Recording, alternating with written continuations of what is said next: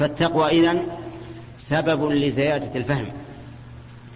ويدخل في ذلك أيضا الفراسة أن الله يعطي المتقي فراسة يميز بها حتى بين الناس بمجرد ما يرى الإنسان يعرف أنه كاذب أو صادق أنه بر أو فاجر حتى إنه ربما يحكم على الشخص وهو لم يعاشره ولم يعرف عنه شيئا بسبب ما أعطاه الله من الفراسة.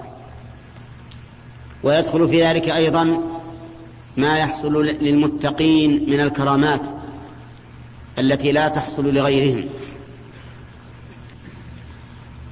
ومن ذلك ما حصل لكثير من الصحابة والتابعين رضي الله عنهم. كان عمر بن الخطاب رضي الله عنه ذات يوم يخطب على المنبر في المدينة. فسمعوه يقول في أثناء الخطبة يا سارية الجبل يا سارية الجبل. فتعجبوا من يخاطب؟ وكيف يقول هذا الكلام في أثناء الخطبة؟ فإذا الله سبحانه وتعالى قد كشف له عن سرية في العراق. كان قائدها سالح بن زني وكان العدو قد حصرهم. فكشف الله لعمر عن هذه السارية عن هذه السرية كأن ما يشاهدها رأي عين فقال لقائدها يا سارية الجبل. يعني تحصن بالجبل. فسمعه سارية وهو القائد وهو في العراق. ثم اعتصم بالجبل. هذه أيضا من التقوى لأن كرامات الأولياء كلها جزاء لهم على تقواهم لله عز وجل. فالمهم أن من آثار التقوى أن الله تعالى يجعل للإنسان فرقانا يفرق به بين الحق والباطل وبين البر والفاجر وبين أشياء كثيرة لا تحصل لغير المتقي. الثانية الفائدة الثانية قال ويكفر عنكم سيئاتكم. وتكفير السيئات يكون بالأعمال الصالحة فإن الأعمال الصالحة تكفر الأعمال السيئة كما قال النبي صلى الله عليه وسلم الصلوات الخمس والجمعة إلى الجمعة ورمضان إلى رمضان كفارة لما بينهما ما اجتنبت الكبائر. وقال النبي صلى الله عليه وسلم العمرة إلى العمرة كفارة لما بينهما. فالكفارة تكون بالأعمال الصالحة. وهذا يعني أن الإنسان إذا اتقى الله سهل له الأعمال الصالحة التي يكفر الله بها عنه. الفائدة الثالثة قال ويغفر لكم بأن ييسركم للاستغفار والتوبة. فإن هذا من نعمة الله على العبد أن ييسره للاستغفار والتوبة. ومن البلاء للعبد أن يظن أن ما كان عليه من الذنوب ليس بذنب فيصر عليه والعياذ بالله. كما قال الله تعالى قل هل, قل هل ننبئكم بالأخسرين أعمالا؟ الذين ضل سعيهم في الحياة الدنيا وهم يحسبون أنهم يحسنون صنعا. كثير من الناس لا يقلع عن الذنب لأنه زين له والعياذ بالله فألفه وصعب عليه أن ينتشل نفسه منه. لكن إذا كان متقيا لله عز وجل سهل الله له الإقلاع عن الذنوب حتى يغفر له. وربما يغفر الله له بسبب تقواه فيكون فتكون تقواه كالمكفرة لسيئاته كما حصل لأهل بدر رضي الله عنهم. فإن الله اطلع على أهل بدر وقال اعملوا ما شئتم فقد غفرت لكم. فيقع تقع الذنوب من أهل من أهل بدر مغفورة. يغفرها الله عز وجل لما حصل منهم من الغزوة العظيمة التي نفع الله بها المسلمين. والله ذو الفضل العظيم أي صاحب الفضل العظيم الذي لا يعدله شيء ولا يوازيه شيء. فإذا كان الله تعالى موصوفا بهذه الصفة فاطلب الفضل منه سبحانه وتعالى وذلك بتقواه والرجوع إليه. والله أعلم. نقل المؤلف رحمه الله تعالى عن أبي هريرة رضي الله عنه قال قيل يا رسول الله من أكرم الناس؟ قال أتقاهم. فقالوا ليس عن هذا نسألك. قال فيوسف نبي الله ابن نبي الله ابن خليل الله. قالوا ليس عن هذا نسألك. قال فعن معادن العرب تسألوني. خيارهم في الجاهلية خيارهم في الإسلام إذا فقهوا. متفق عليه. وفقه بضم القاف على المشهور. وحكي كسرها. أي علموا أحكام الشرع بسم الله الرحمن الرحيم. قدم لنا الكلام على الآيات التي ساقها المؤلف رحمه الله في تقوى الله عز وجل. ثم ذكر حديث أبي هريرة رضي الله عنه أن النبي صلى الله عليه وسلم سئل من أكرم الناس? فقال أتقاهم. يعني أن أكرم الناس أتقاهم لله. وهذا الجواب مطابق تماما لقوله تعالى إن أكرمكم عند الله أتقاكم فالله سبحانه وتعالى لا ينظر إلى الناس من حيث النسب ولا من حيث الحسب ولا من حيث المال ولا من حيث الجمال وإنما ينظر سبحانه وتعالى إلى الأعمال. فأكرم الناس عنده أتقاهم له ولهذا يمد أهل التقوى بما يمدهم به من الكرامات الظاهرة أو الباطنة لأنهم هم أكرم خلقه عنده. ففي هذا حث على تقوى الله عز وجل وأنه كلما كان الإنسان أتقى لله فهو أكرم عنده. ولكن الصحابة ليسوا لا يريدون هذا بهذا السؤال لا يريدون الأكرم عند الله. قالوا ليس لسنا عن هذا نسألك. ثم ذكر لهم أن أكرم الخلق يوسف ابن نبي الله ابن نبي الله ابن خليل الله. يوسف ابن يعقوب ابن إسحاق ابن إبراهيم. فإنه عليه الصلاة والسلام كان نبيا من سلالة الأنبياء فكان من أكرم الخلق. فقالوا لسنا عن هذا نسألك. قال فعن معادن العرب تسألونني؟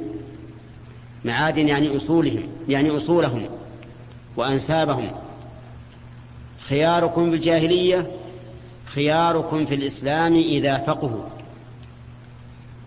يعني أن أكرم الناس من حيث النسب والمعادن والأصول هم الخيار في الجاهلية لكن بشرط إذا فقهوا. فمثلا من المعروف أن بني هاشم هم خيار قريش. فيكونون هم خيارهم, خيارهم في الإسلام لكن بشرط أن يفقهوا في دين الله وأن يتعلموا من دين الله. فإن لم يكونوا فقهاء فإنهم وإن كانوا من خيار العرب معدنا فإنهم ليسوا أكرم الخلق عند الله وليسوا خيار الخلق. ففي هذا دليل على أن الإنسان يشرف بنسبه لكن بشرط أن يكون لديه فقه في دينه. وهذا لا شك فيه أن النسب له أثر ولهذا كان بنو هاشم أطيب الناس نسبا وأشرفهم نسبا. ومن ثم كان منهم نبي الله صلى الله عليه وسلم الذي هو أشرف الخلق والله أعلم حيث يجعل رسالته. فلولا أن هذا البطن من بني آدم أشرف البطون ما كان فيه النبي صلى الله عليه وسلم. لا يبعث النبي صلى الله عليه وسلم إلا في أشرف البطون وأعلى الأنساب. والشاهد من هذا الحديث قول النبي صلى الله عليه وسلم إن أكرم الخلق أتقاهم لله. فإذا, ش... فإذا كنت تريد أن تكون كريما عند الله وذا منزل... منزلة عنده فعليك بالتقوى. فكلما كان الإنسان لله أتقى كان عنده أكرم. أسأل الله أن يجعلني وإياكم من المتقين. اللهم صل وسلم. نقل المؤلف رحمه الله تعالى عن أبي سعيد الخدري رضي الله عنه عن النبي صلى الله عليه وسلم قال إن الدنيا حلوة خضرة وإن الله مستخلفكم فيها فينظر كيف تعملون. فاتقوا الدنيا واتقوا النساء فإن أول فتنة بني إسرائيل كانت في النساء. رواه مسلم. بسم الله الرحمن الرحيم. هذا الحديث ساقه المؤلف رحمه الله لما فيه من أمر النبي صلى الله عليه وسلم بالتقوى بعد أن ذكر حال الدنيا. فقال إن الدنيا حلوة خضرة. حلوة في المذاق خضرة في المرأة.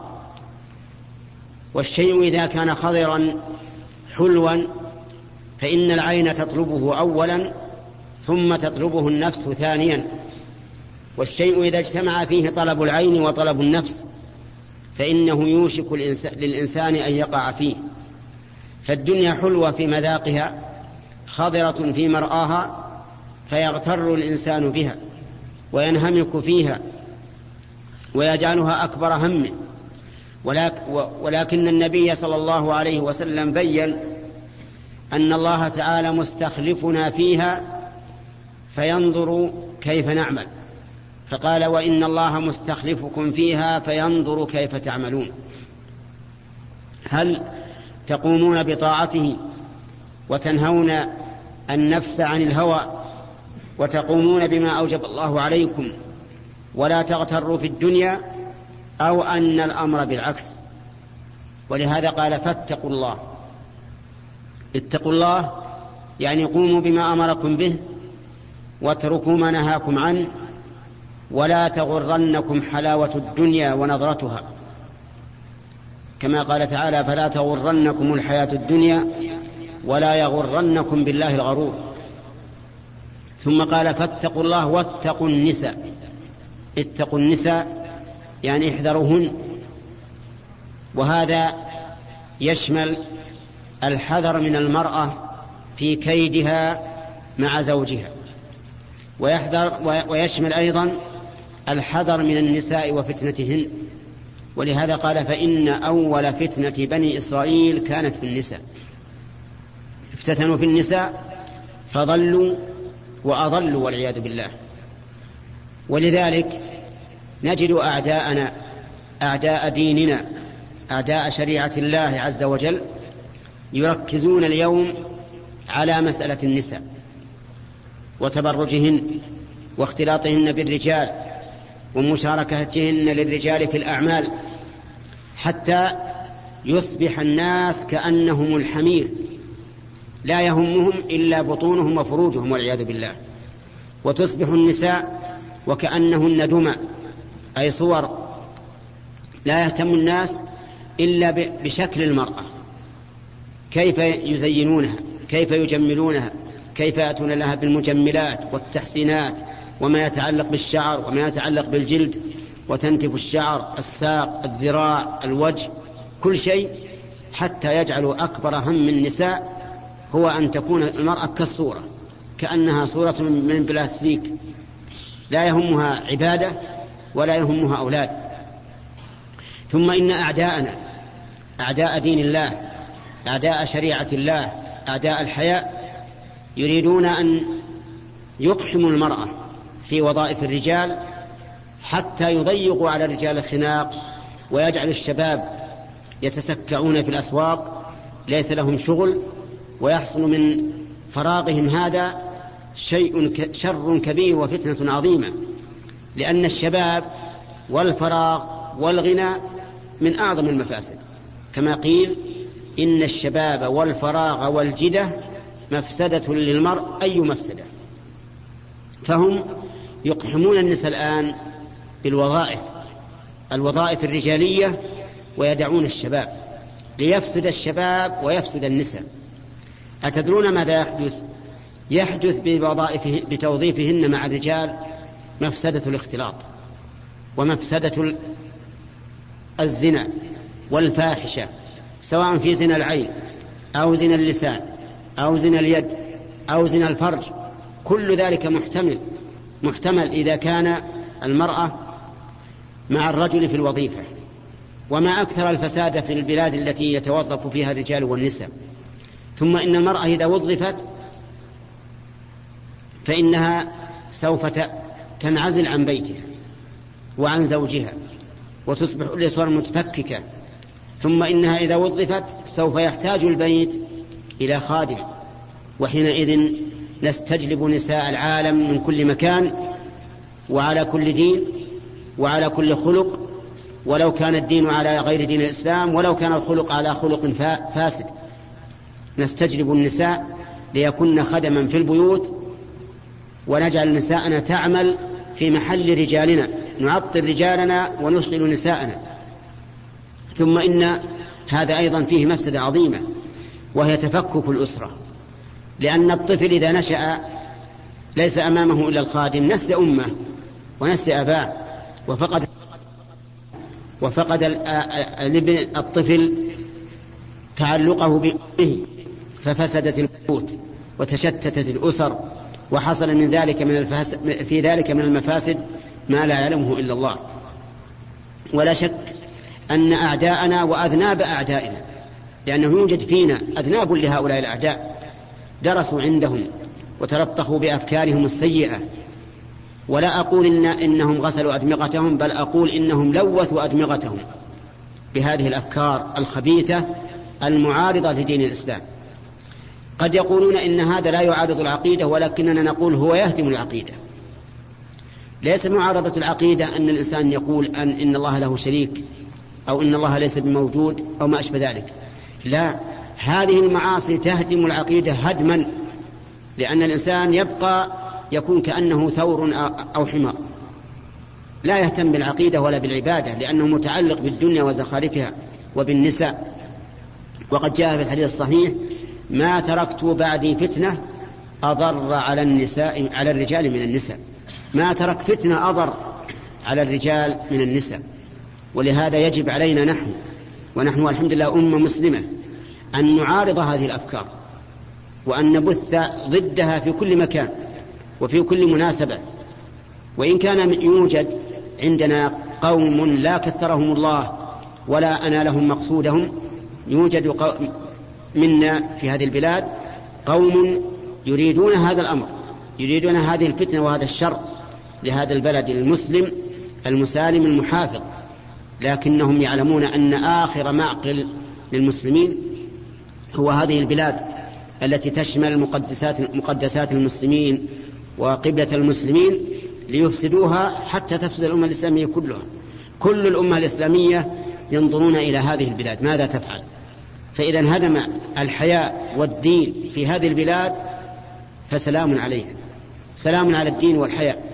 لهذا أقول يا أخوان يجب علينا شبابا وكهولا وشيوخا وعلماء ومتعلمين أن نعارض هذه الأفكار وأن نقيم الناس كلهم ضدها حتى لا تسري فينا سريان سريان سريان النار في الهشيم فتحرقنا. نسأل الله تعالى أن يجعل كيد هؤلاء الذين يدبرون مثل هذه الأمور في نحورهم وأن لا, يبلغهم منالهم وأن يكبتهم برجال صالحين حتى تخمد فتنتهم. إنه جواد كريم. نقل المؤلف رحمه الله تعالى عن ابن مسعود رضي الله عنه أن النبي صلى الله عليه وسلم كان يقول اللهم إني أسألك الهدى والتقى والعفاف والغنى. رواه مسلم. الرحمن الرحيم. من الأحاديث التي أوردها المصنف رحمه الله في باب التقوى. هذا الحديث حديث ابن مسعود رضي الله عنه أن النبي صلى الله عليه وسلم كان يقول اللهم إني أسألك الهدى والتقى والعفاف والغنى. فكان النبي عليه الصلاة والسلام يدعو الله عز وجل بهذا الدعاء. اللهم إني أسألك الهدى والتقى والعفاف والغنى. الهدى هنا بمعنى العلم. والنبي صلى الله عليه وسلم محتاج إلى العلم. كغيره من الناس لأن, لأن الله سبحانه وتعالى قال له ولا تعجل بالقرآن من قبل أن يقضى إليك وحيه وقل رب زدني علما. وقال الله له وعلمك ما لم تكن تعلم وكان فضل الله عليك عظيما. فهو عليه الصلاة والسلام محتاج إلى العلم فيسأل الله الهدى. والهدى إذا ذكر وحده يشمل العلم والتوفيق العلم والتوفيق للحق. أما إذا قرن معه ما يدل على التوفيق للحق فإنه يفسر بمعنى العلم لأن الأصل في اللغة العربية أن العطف يقتضي المغايرة فيكون الهدى له معنى وما بعده مما يدل على التوفيق له معنى آخر. وأما قوله والتقى فالمراد بالتقى هنا تقوى الله عز وجل. فسأل النبي صلى الله عليه وسلم ربه التقى يعني أن يوفقه لتقوى الله. لأن الله عز وجل هو الذي بيده مقاليد كل شيء. فإذا وكل العبد إلى نفسه ضاع ولن يحصل على شيء. فإذا وفقه الله عز وجل ورزقه التقى صار مستقيما على تقوى الله عز وجل. وأما قولها العفاف فالمراد به أن يمن الله عليه بالعفاف والعفة عن كل ما حرم الله عليه. فيكون عطفه على التقوى من باب عطف الخاص على العام. إن خصصنا العفاف بالعفاف عن شيء معين وإلا فهو من باب عطف المترادفين. فالعفاف أن يعف الإنسان عن كل ما حرم الله عليه فيما يتعلق بجميع المحارم التي حرمها الله عز وجل. وأما الغنى فالمراد به الغنى عما سوى الله يعني الغنى عن الخلق بحيث لا يفتقر الإنسان إلى أحد سوى ربه سبحانه وتعالى. والإنسان إذا وفقه الله ومن عليه بالاستغناء عن الخلق صار عزيز النفس. غير ذليل لأن الحاجة إلى الخلق ذل ومهانة والحاجة إلى الله عز وعبادة. فهو يسأل عليه الصلاة والسلام من الله عز وجل الغنى. فينبغي لنا أن نقتدي برسول الله صلى الله عليه وسلم في هذا الدعاء. وأن نسأل الله الهدى والتقى والعفاف والغنى. وفي هذا دليل على أن النبي صلى الله عليه وسلم لا يملك لنفسه نفعا ولا ضرا وأن الذي يملك ذلك هو الله. وفيه دليل أيضا على إبطال من تعلقوا بالأولياء والصالحين في جلب المنافع ودفع المضار كما يفعل بعض الجهال الذين يدعون الرسول عليه الصلاة والسلام إذا كانوا عند قبره أو يدعون من يزعمونهم أولياء.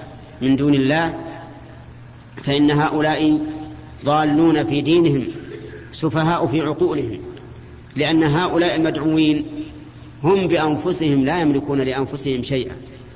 قال الله تعالى لنبيه صلى الله عليه وسلم قل لا أقول لكم عندي خزائن الله ولا أعلم الغيب ولا أقول لكم إني ملك. وقال له قل لا أملك لنفسي نفعا ولا ضرا إلا ما شاء الله. وقال له قل إني لا أملك لكم ضرا ولا رشدا.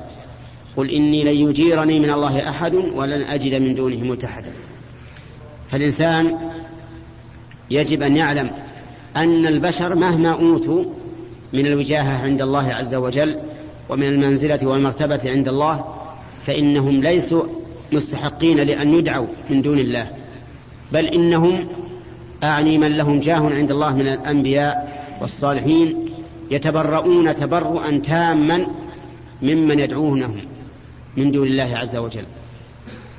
قال عيسى عليه الصلاة والسلام لما قال له الله أأنت قلت للناس اتخذوني وأمي إلهين من دون الله؟ قال سبحانك ما يكون لي أن أقول ما ليس لي بحق. ليس من حق عيسى ولا غيره أن يقول للناس اتخذوني إلها من دون الله. ما يكون لي أن أقول ما ليس لي بحق. إن كنت قلته فقد علمته تعلم ما في نفسي ولا أعلم ما في نفسك. إنك أنت علام الغيوب. ما قلت لهم إلا ما أمرتني به.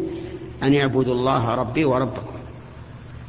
فالحاصل أن ما نسمع عن بعض جهال المسلمين في بعض الأقطار الإسلامية الذين يأتون إلى قبور من يزعمونهم أولياء فيدعون هؤلاء الأولياء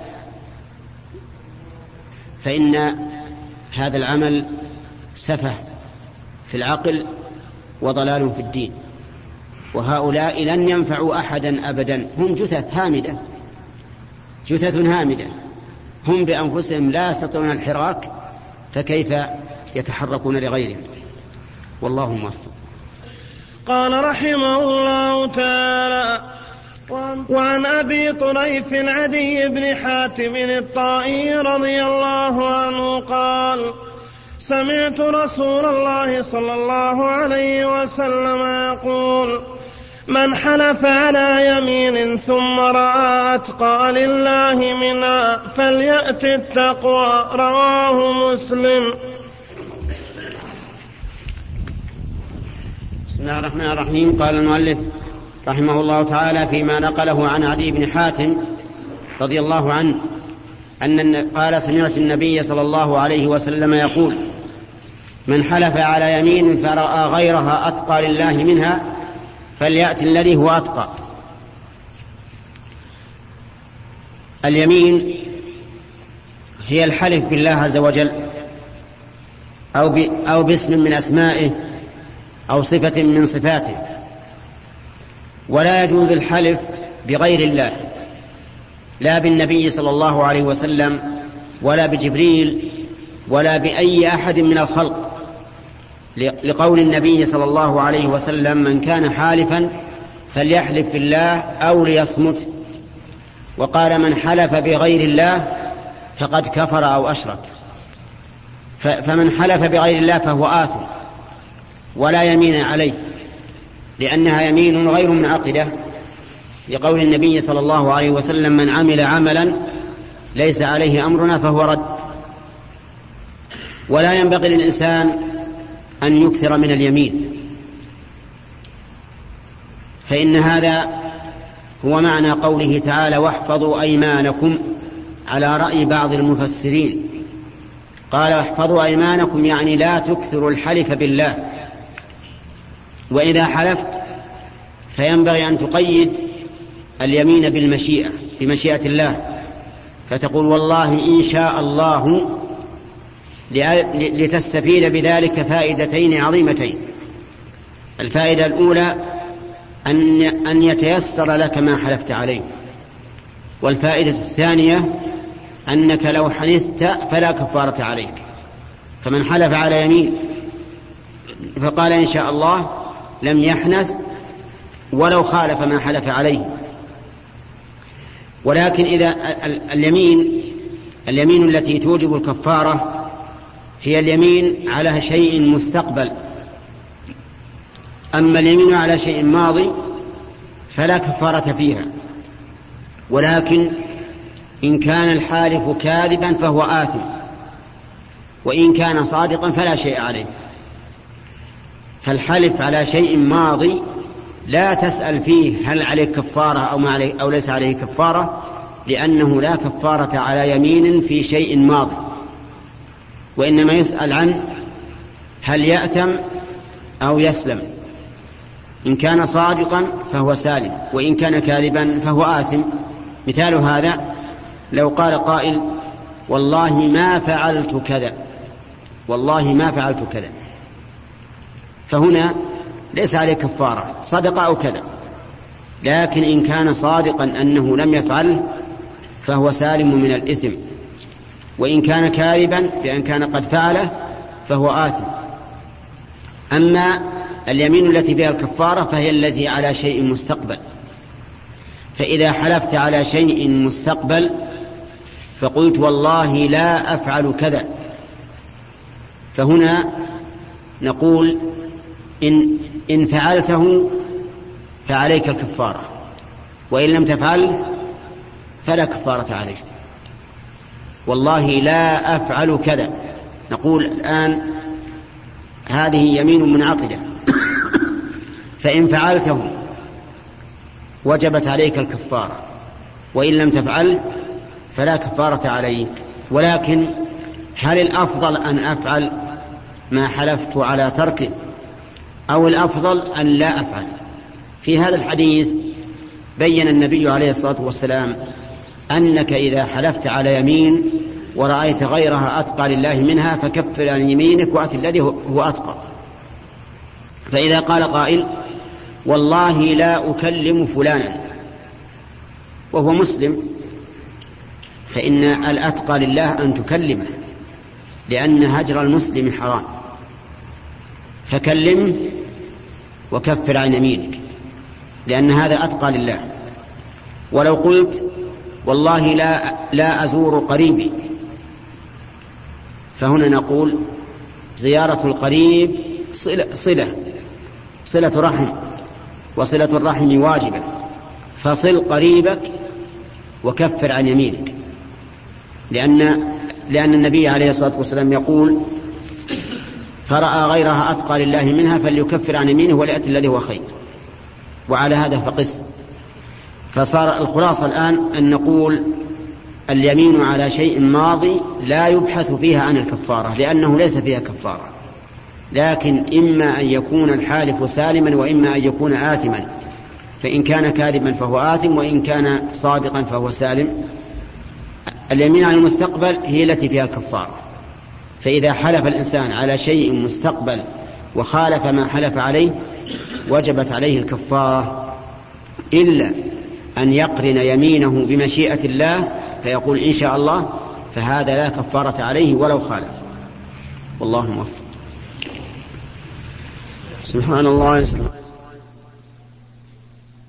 الحمد لله رب العالمين والصلاة والسلام على نبينا محمد وعلى آله وصحبه أجمعين.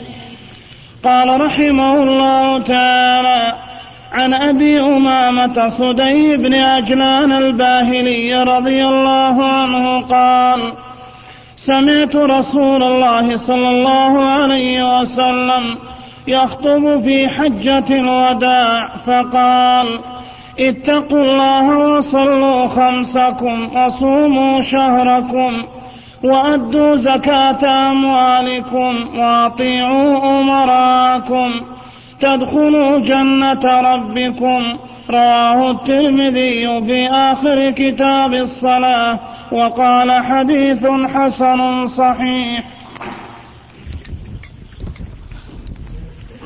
بسم الله الرحمن الرحيم. قال المؤلف رحمه الله فيما نقله عن أبي أمامة الباهلي رضي الله عنه.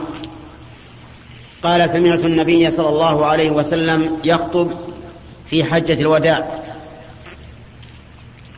وكانت خطب النبي صلى الله عليه وسلم على قسمين راتبة وعارضة. فأما الراتبة فهي خطبه في الجمع والأعياد. فإنه صلى الله عليه وسلم كان يخطب الناس في كل جمعة وفي كل عيد. واختلف العلماء رحمهم الله في خطبة صلاة الكسوف. هل هي راتبة أو عارضة؟ وسبب اختلافهم أن الكسوف لم يقع في عهد النبي صلى الله عليه وسلم إلا مرة واحدة.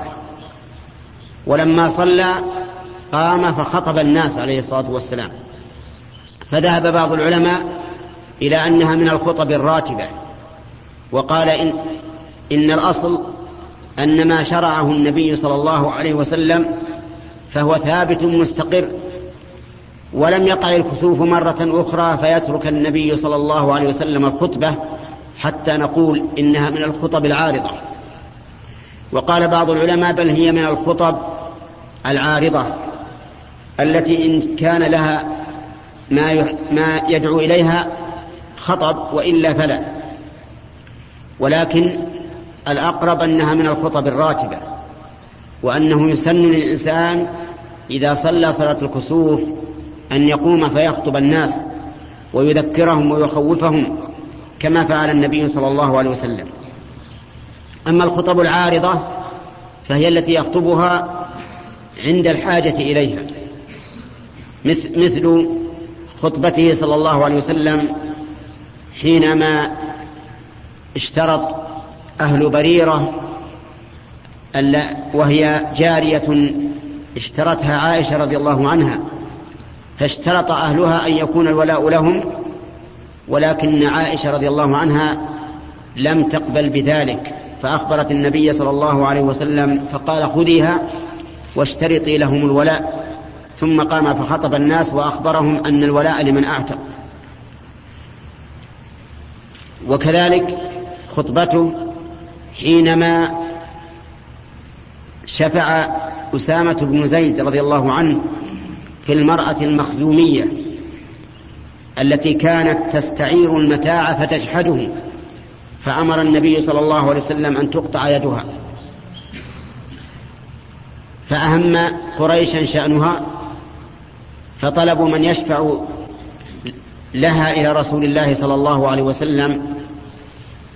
فطلبوا من زيد بن ثابت فطلبوا من أسامة بن زيد رضي الله عنه أن يشفع. فشفع ولكن النبي صلى الله عليه وسلم قال له أتشفع في حد من حدود الله؟ ثم قام فخطب الناس وأخبرهم بأن الذي أهلك من كان قبلنا أنهم كانوا إذا سرق فيهم الشريف تركوه وإذا سرق فيهم الوضيع أقاموا عليه الحد.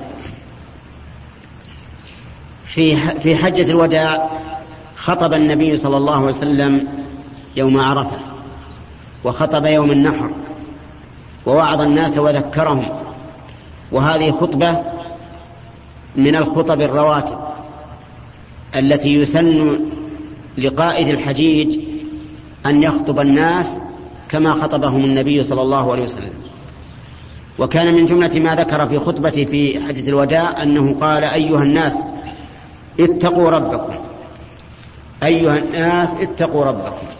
وهذا كقوله تعالى يا أيها الناس اتقوا ربكم.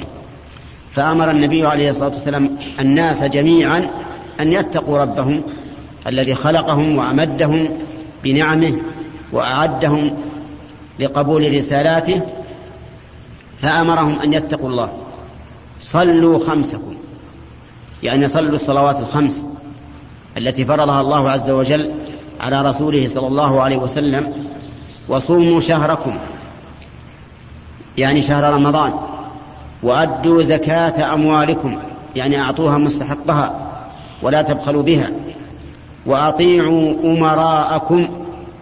يعني من جعلهم الله أمراء عليكم وهذا يشمل أمراء المناطق والبلدان ويشمل الأمير العام أمير الدولة كلها فإن الواجب على الرعية طاعتهم في غير معصية الله. أما في معصية الله فلا تجوز طاعتهم ولو أمروا بذلك لأن طاعة المخلوق لا تقدم على طاعة الخالق جل وعلا.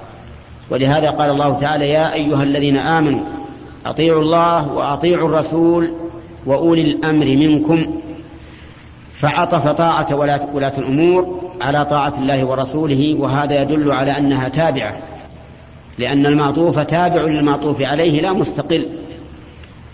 ولهذا تجد أن الله جل وعلا قال أطيعوا الله وأطيعوا الرسول فأتى بالفعل. ليتبين بذلك أن طاعة النبي صلى الله عليه وسلم طاعة مستقلة. يعني تجب طاعته استقلالا كما تجب طاعة الله. ومع هذا فإن طاعته من طاعة الله لأن النبي صلى الله عليه وسلم لا يأمر إلا بما يرضي الله. أما غيره من ولاة الأمور فإنهم قد يأمرون بغير ما يرضي الله ولهذا جعل طاعتهم تابعة لطاعة الله ورسوله. ولا يجوز للإنسان أن يعصي ولاة الأمور في غير معصية الله. ويقول إن هذا ليس بدين لأن بعض الجهال إذا نظمت ولاة الأمور أنظمة لا تخالف الشرع قال لا لا يلزمني أن أقوم بهذه الأنظمة لأنها ليست بشرع لا توجد في كتاب الله ولا في سنة رسوله. وهذا من جهله. بل نقول إن امتثال هذه الأنظمة موجود في كتاب الله وموجود في سنة الرسول عليه الصلاة والسلام. قال الله تعالى يا أيها الذين آمنوا أطيعوا الله وأطيعوا الرسول وأولي الأمر منكم. وقال النبي عليه الصلاة والسلام في أحاديث كثيرة أمر بطاعة ولاة الأمور. ومنها هذا الحديث فطاعة ولاة الأمور فيما ينظمونه مما لا يخالف أمر الله ورسوله مما أمر الله به ورسوله. ولو كنا لا نطيع ولاة الأمور إلا بما أمر الله به ورسوله لم يكن للأمر بطاعتهم فائدة لأن طاعة الله ورسوله مأمور بها سواء أمر بها ولاة الأمور أم لم يأمروا بها. فهذه الأمور التي أوصى بها النبي عليه الصلاة والسلام في حجة الوداع تقوى الله الصلوات الخمس الزكاة الصيام طاعة ولاة الأمور هذه من الأمور الهامة التي يجب على الإنسان أن يعتني بها وأن يمتثل أمر الله أمر رسول الله صلى الله عليه وسلم فيها. والله أعلم. قال رحمه الله تعالى باب اليقين والتوكل.